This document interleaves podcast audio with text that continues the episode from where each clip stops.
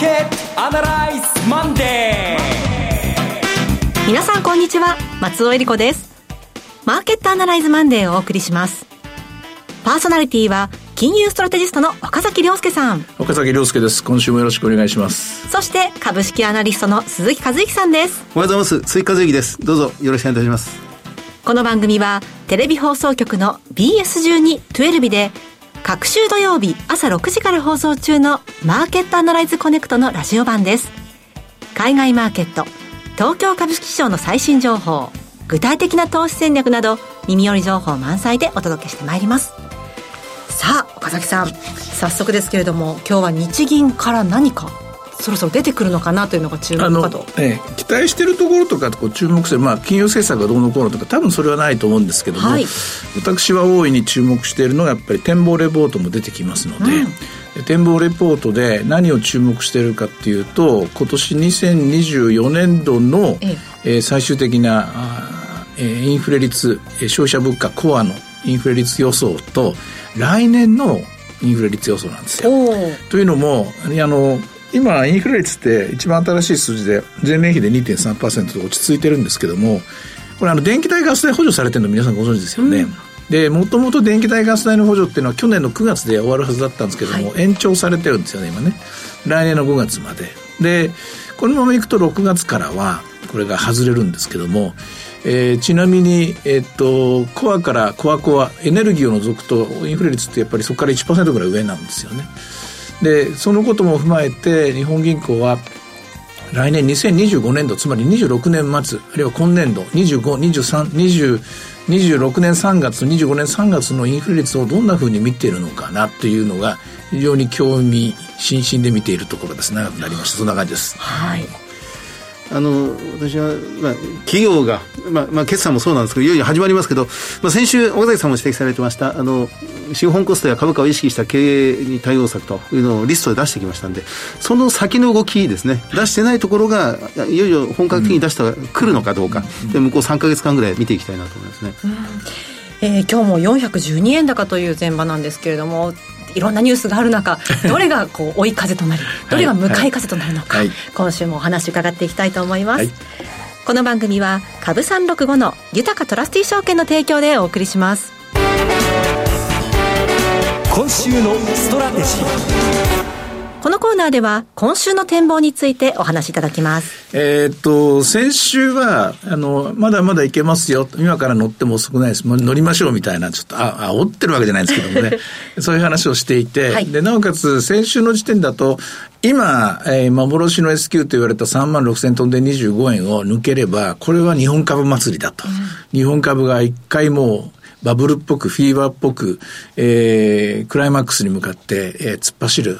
天井がどっかわかんないっていう、すごい世界になるぞみたいな、まあ、1月儲けて後の11ヶ月休んでてもいいよみたいな、寝てもいいよ、寝てもいいよみたいな相場をイメージしたんですけど、それは残念ながら、そんな夢っていうのは、まあ、よ、よからぬ夢ですから、えー、不発に終わってよかったんですけども、はい、今日はあっさりと抜いてきたんですよ。はい、で、今日は何やってるかっていうと、これもう半導体には完全にですね、半導体祭りなんですよ。いや、そうですね。あの、今日の売買代金上位から見てみますと、うん、レーザーテック、東京エレクトロン、そして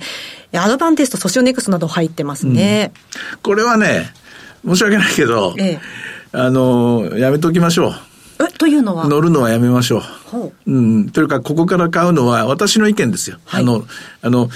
一生懸命買ってる人に水差しちゃ悪いし、美味しい美味しいって食べてる人にそれまずいねって言ってるのも変だし、はい、いい、あの、うっとりして音楽聴いてる人に、えそれは下手だよそいつはっていうのも失礼な話なんで、そういう人はもうスイッチ切ってほしいんですけども、これは半導体祭りというか、半導体バブルというか、ここしかないなみたいな、うんあの、入り方なんですよね。まあ、きっかけは TSMC のですね、10、12月の決算が良かったって、別に良すぎることもないんですよ。普通だった。えー、あの、シリコンサイクルという、まあ、昔ながらに、あの、宗教的に信じてる人いるんですけれども、まあ、それがこう、底打ったみたいなことで乗っかっちゃってるんだけども、先週だったら、先週は明らかに日本株だけが得意な動きをするというので、日本株という裾野の広い、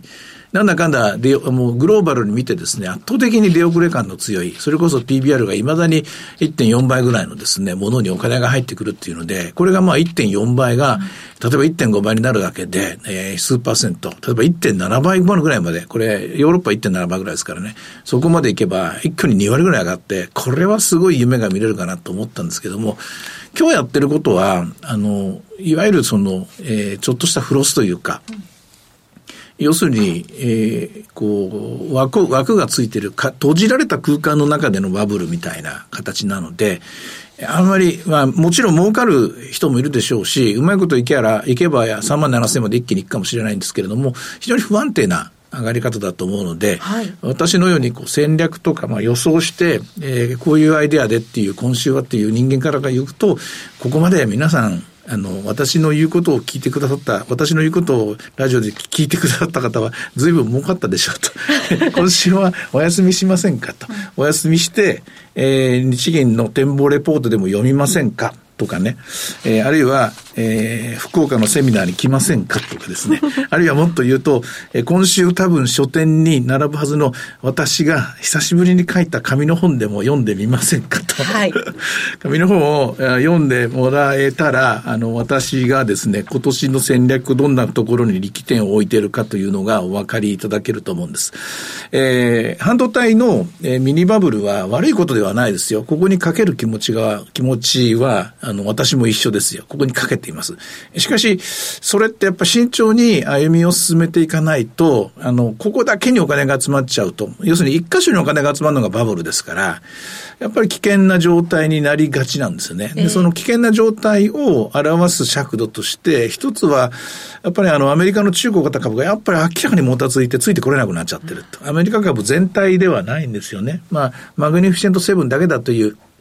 そういう揶揄する言葉っていうのは前からあったんですが、その一箇所に集中するか、あの一つのグループにとか、そういうのっていうのは、相場の初期にはよくある話な話なんですけども、今は明らかに半導体という名の付くものを手当たり次第、えー、もう盲目的にというかもう何でも、えー、石を投げればそれに当たるみたいな感じでやっちゃってる。これはちょっと気をつけなきゃいけないなっていうところ、これがまあ一つなんですけども、もう一つは、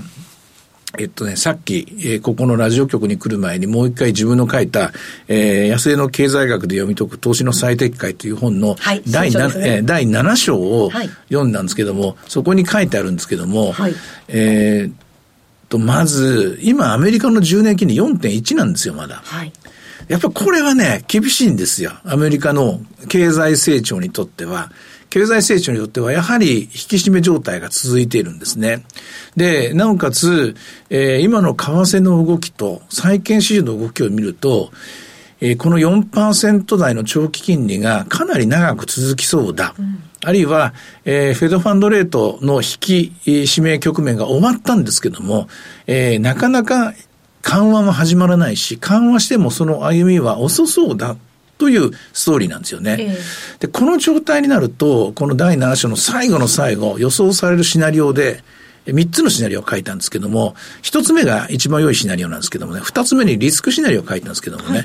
い、そのリスクシナリオが25%ぐらいの確率なんですけども、ちょっと上がってるんですよ、これだと。今の状態だと。はいで、このリスクシナリオっていうのは、まあ、やはり話が、その半導体バブル、あるいは大型成長株バブル、だけで相場が一緒くたに真っ黒に塗り塗りつぶされちゃうと、あるいは真っ青に塗りつぶされちゃうと、その後がやっぱり危険になっていくんですよね。相場を健全なものにしていくために、健全なものにしていくために、まあ健全なものにしようと思ってもなるもんじゃないんだけども、あの、良い子の皆さんはみたいな言い方ですけども、あんまり今の今日の祭りには参加してほしくないなっていうのが私の正直な偽らざる心境でございます。なるほど。先週までとは少し局面が変わってきてるぞ先週の上がり方と今週の上がり方違うと思うんですね。うん。鈴木さんからご覧になっていかがでしょう？あの、そうですね。あのまあ、今の動きというよりも、先週発表になった、意外感があったのが、やっぱり、まあ、あの、投資主体別の売買動向が明らかになったって、はい、1月の第2週分が先週出てきて、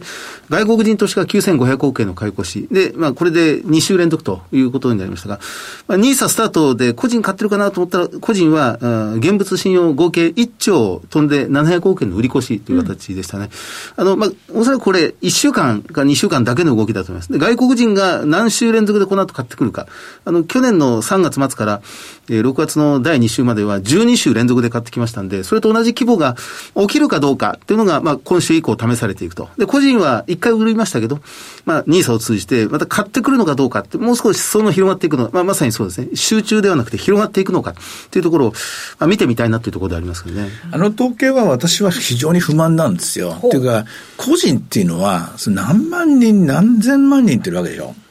それ一人の人間、人間のように、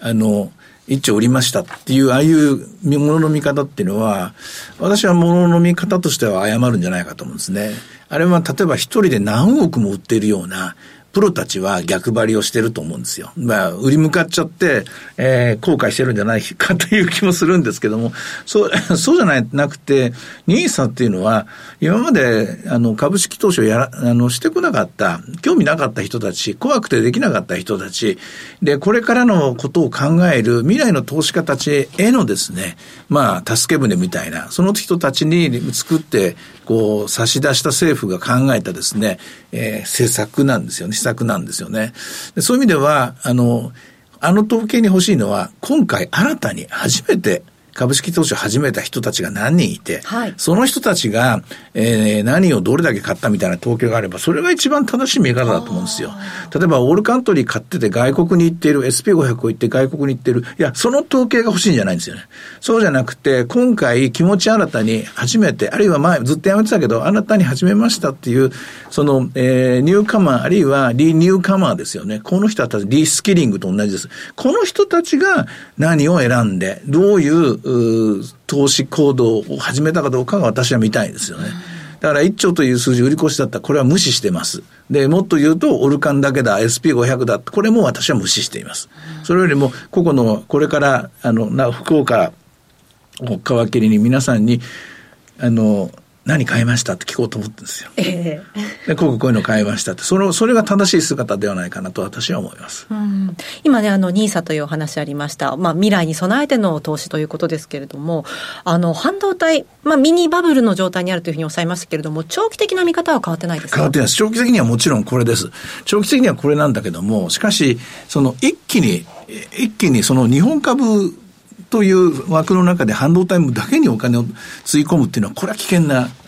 やり方です。まあ、結果として A さんが、例えば、アドバンを B さんが東京エレコって買ってて、みんなでちょっとずつ買ってたらこうなりましたっていう結果、それはまあそれでは理解できるんですけども、ただ、あの、だからこそ、だから日経平均は3万7千円に行く、だから日経平均は4万円に行くっていうシナリオは、これは危険だと思います。そしてボラティリティインデックス見ておきたいんですけど、21.42。この状況はどう見たら？ちょっと踏み上げられてますね。踏み上げられてっていうのは3万6千円をあっさり超えてきたんで、はい、3万6千円のコールオプションがショートカバー、ショートスクイズにあって、えー、に、えー、の目に、あの、被害に遭っているっていう形なんですけども、まあ、この形でいくと、あの、3万7千円ぐらいは、まあ、あの、あってもおかしくない形なんですね。で、3万7千取りに行こうという人たちが、人がここからまた、ん？とか思ってですね、岡崎さん弱気なのか強気なのかよくわかんないと思われたかもしれないですが、私が今日言いたいのは、今週は一回休もうっていう、その提言です。はい、とりあえず今週は休みませんかという話です、うん、今週に関してやはりもう一つ冒頭に伺った日銀の金融政策決定会合ですよね。ここでサプライズ的なものが出てくるっていうのは？いや、サプライズしたら台無しです。サプライズは今の日本銀行の金融政策に一番、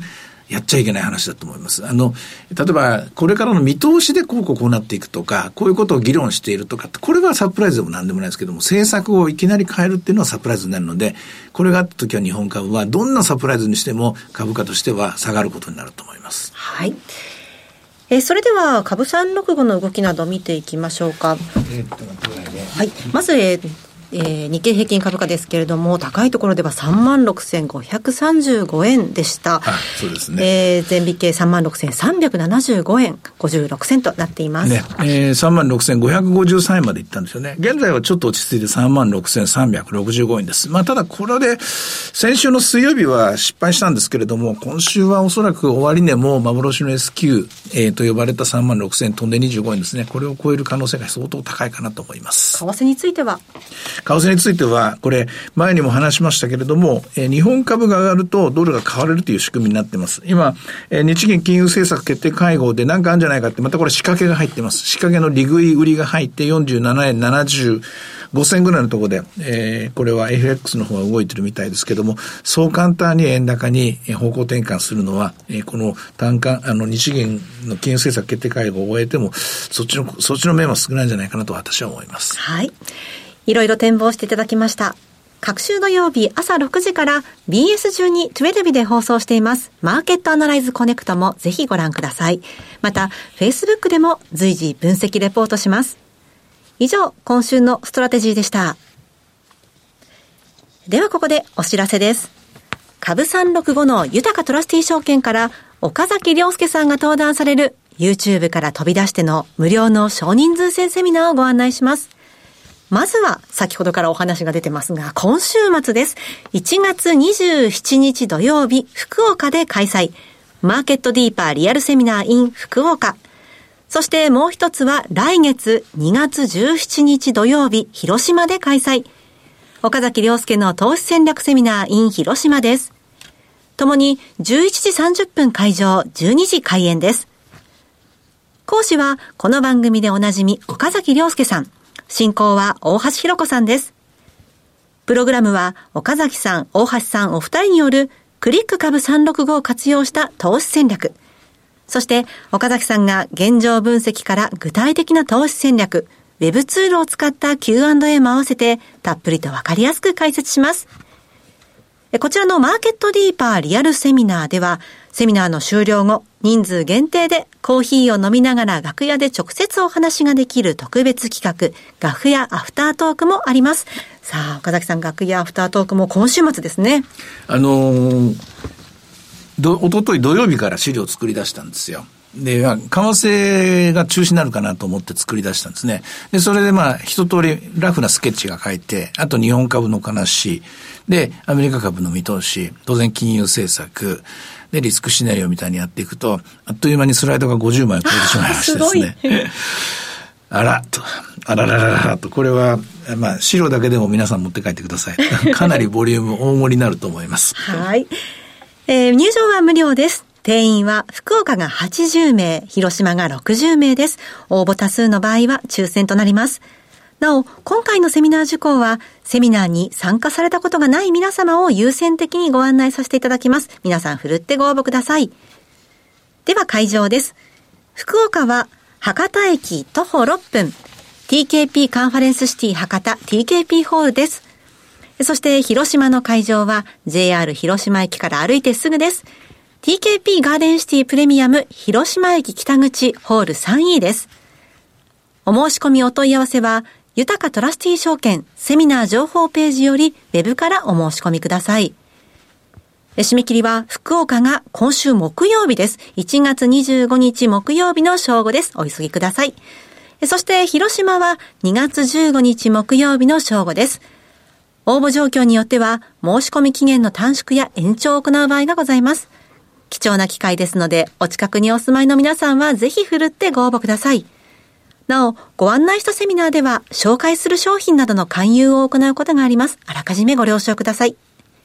以上、株365の豊かトラスティ証券からセミナーの情報でした。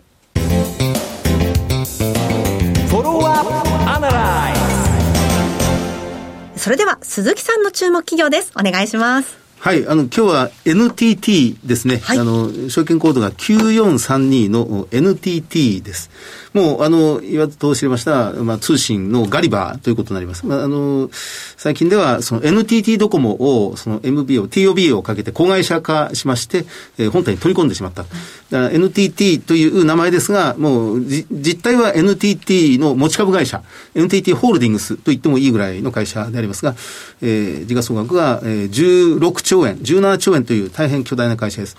で、あの、PBR が1.8倍、えー、PER が12.5倍、配当利回りが2.7%ぐらいです。ROE が14%というところですから、まあ、まずまずというところですね。あの、今期は、まあ、少し業績伸び悩むんですが、まあ、それでも、えー、営業利2024年3月期で6%増益の1兆9500億円、うん、13年連続で増配を、まあ、予定しているという会社。すごいですね。あの、自社株買いも非常に活発であるというところですね。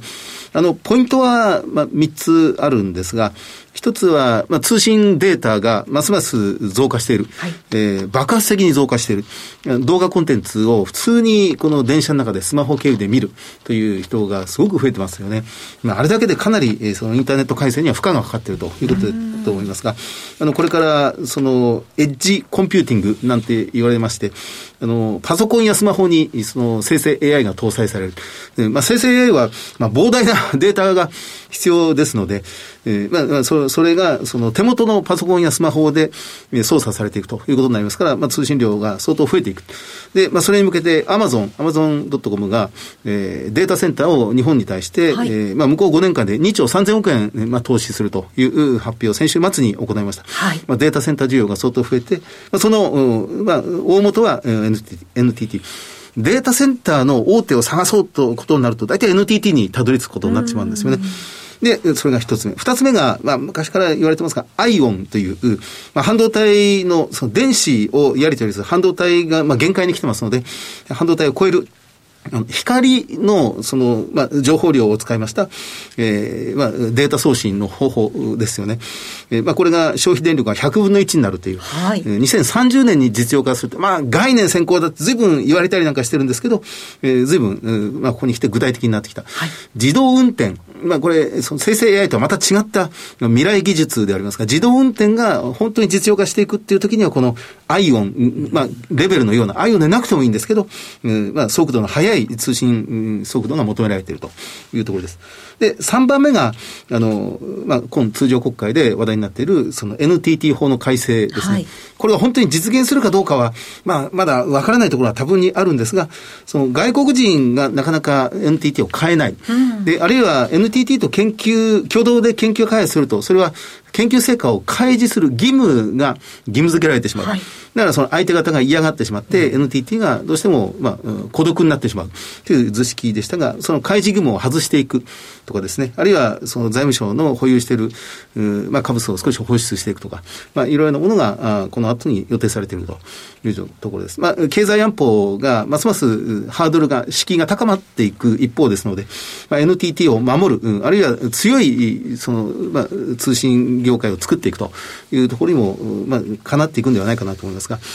まあ、改めて分割して、え、190円まで上がってきました。だから1対25という大幅分割の後の高値を更新しているという最中でありますが、まだあ配当利回りが2.7%ぐらいのところをキープして、まあ、この後も増配が、えまあ、何年にわたって予定されているという状況ですので、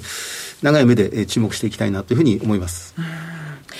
ニーサをね、あの、始めてみて、まあ、まずはこう、皆さんの親しみのあるところからといって NTT に注目している方もいらっしゃると思いますけれども。あの、いやいや岡崎さんが手手を叩いております。あの、まあ、アマゾンが今回2兆円の設備投資を行いましたが、どっちかというとアマゾンは今回遅かったんですね。はい、やっぱりマイクロソフトとかグーグルが、実は去年のうちから相当大規模なものを作っていて、アマゾンがちょっとワンテンポ遅れてしまったなっていうところがありますから、まあ、ますます海外の大きな、あまあ、 GAFAM のようなものが日本に入ってくる。法律の改正っていうのは、ええ9割方株はプラスです。ああそうですか、はい、法律が改正されたらそれはほとんどプラスになると思っていいと思います、えこの NTT 法についてもどうなっていくのか注視していきたいと思います。さてマーケットアナライズマンデーはそろそろお別れの時間です。ここまでのお話は岡崎亮介と鈴木和之と松尾恵理子でお送りしました。それでは今日はこの辺で失礼いたします。さようなら。この番組は株365の豊かトラスティ証券の提供でお送りしました。